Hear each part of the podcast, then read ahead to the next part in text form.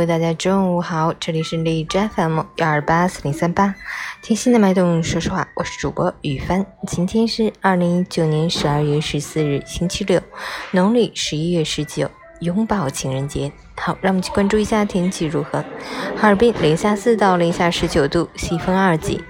昨天雪花飘了一整天，今明两天转为晴朗天气，气温回升明显，最高气温可达零度附近。后天开始又会迎来一次较大影响的降雪，雨后气温大幅下降，天气反常，气温跌宕起伏，感冒多发，医院已人满为患。提醒好朋友们一定要注意预防，白天多通风。透气，保持室内空气新鲜。截至凌晨五时，海市的 AQI 指数为五十九，PM 二点五为四十二，空气质量良好。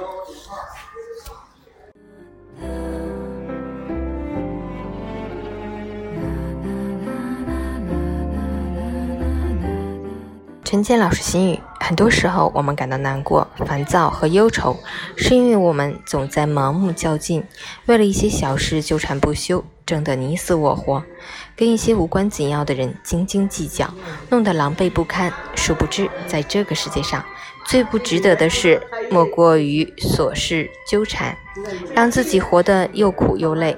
生活从来都是泥沙俱下，鲜花和荆棘并存的。当你明白好事坏事终成往事，才能更好地看透人生中的得失和悲欢。生命和时间的流逝从来都不能转还，不开心是过一天，开心也是过一天。